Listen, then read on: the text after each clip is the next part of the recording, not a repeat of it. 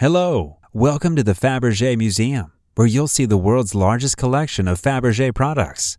The museum presents different collections of jewelry, unique Easter eggs created by the orders of Russian emperors, as well as collections of Russian enamels, icons, porcelains, paintings, and other items. The history of the House of Fabergé goes back to 1842, when the merchant of the Second Guild, Gustave Fabergé, opened a small retail outlet with a workshop producing items made of gold and diamonds in the Admiralty district of St. Petersburg. Gustave Fabergé was one of many jewelers who set up establishments in the capital of the Russian Empire at that time. It was in St. Petersburg that his son, Peter Carl Fabergé, was born, under whose leadership the family firm gained fame and popularity. Gustave Fabergé realized that the future head of the family business should receive comprehensive education for his task, and so Carl Fabergé went on a long journey abroad. He visited Florence, Paris, and Dresden. Carl became an artist and a designer. For 15 years, he had been carrying out research and restoration work in the Imperial Hermitage Museum completely free of charge. In 1872, Peter Carl took over the business. Thanks to his fine artistic taste and astonishing energy, the firm became one of the largest enterprises in the jewelry field in Russia.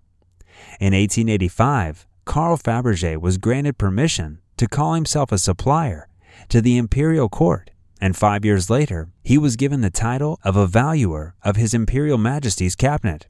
The House of Fabergé had branches in Moscow, Odessa, Kiev, and London. The chief production facility for jewelry main store, and offices were located in Carl Fabergé's own house. That building, located on Bolshaya Morskaya Street, contained a studio for designers and sculptors, a unique art library, Carl Fabergé's fashionably furnished apartment, and the main jewelry workshops. The official opening of the first privately owned Fabergé Museum in the Shuvalov Palace took place in 2013. The main task of the Link of the Times Cultural and Historical Foundation is searching for the lost cultural and historical treasures and returning them back to Russia. The collection of the Fabergé Museum belongs to the foundation.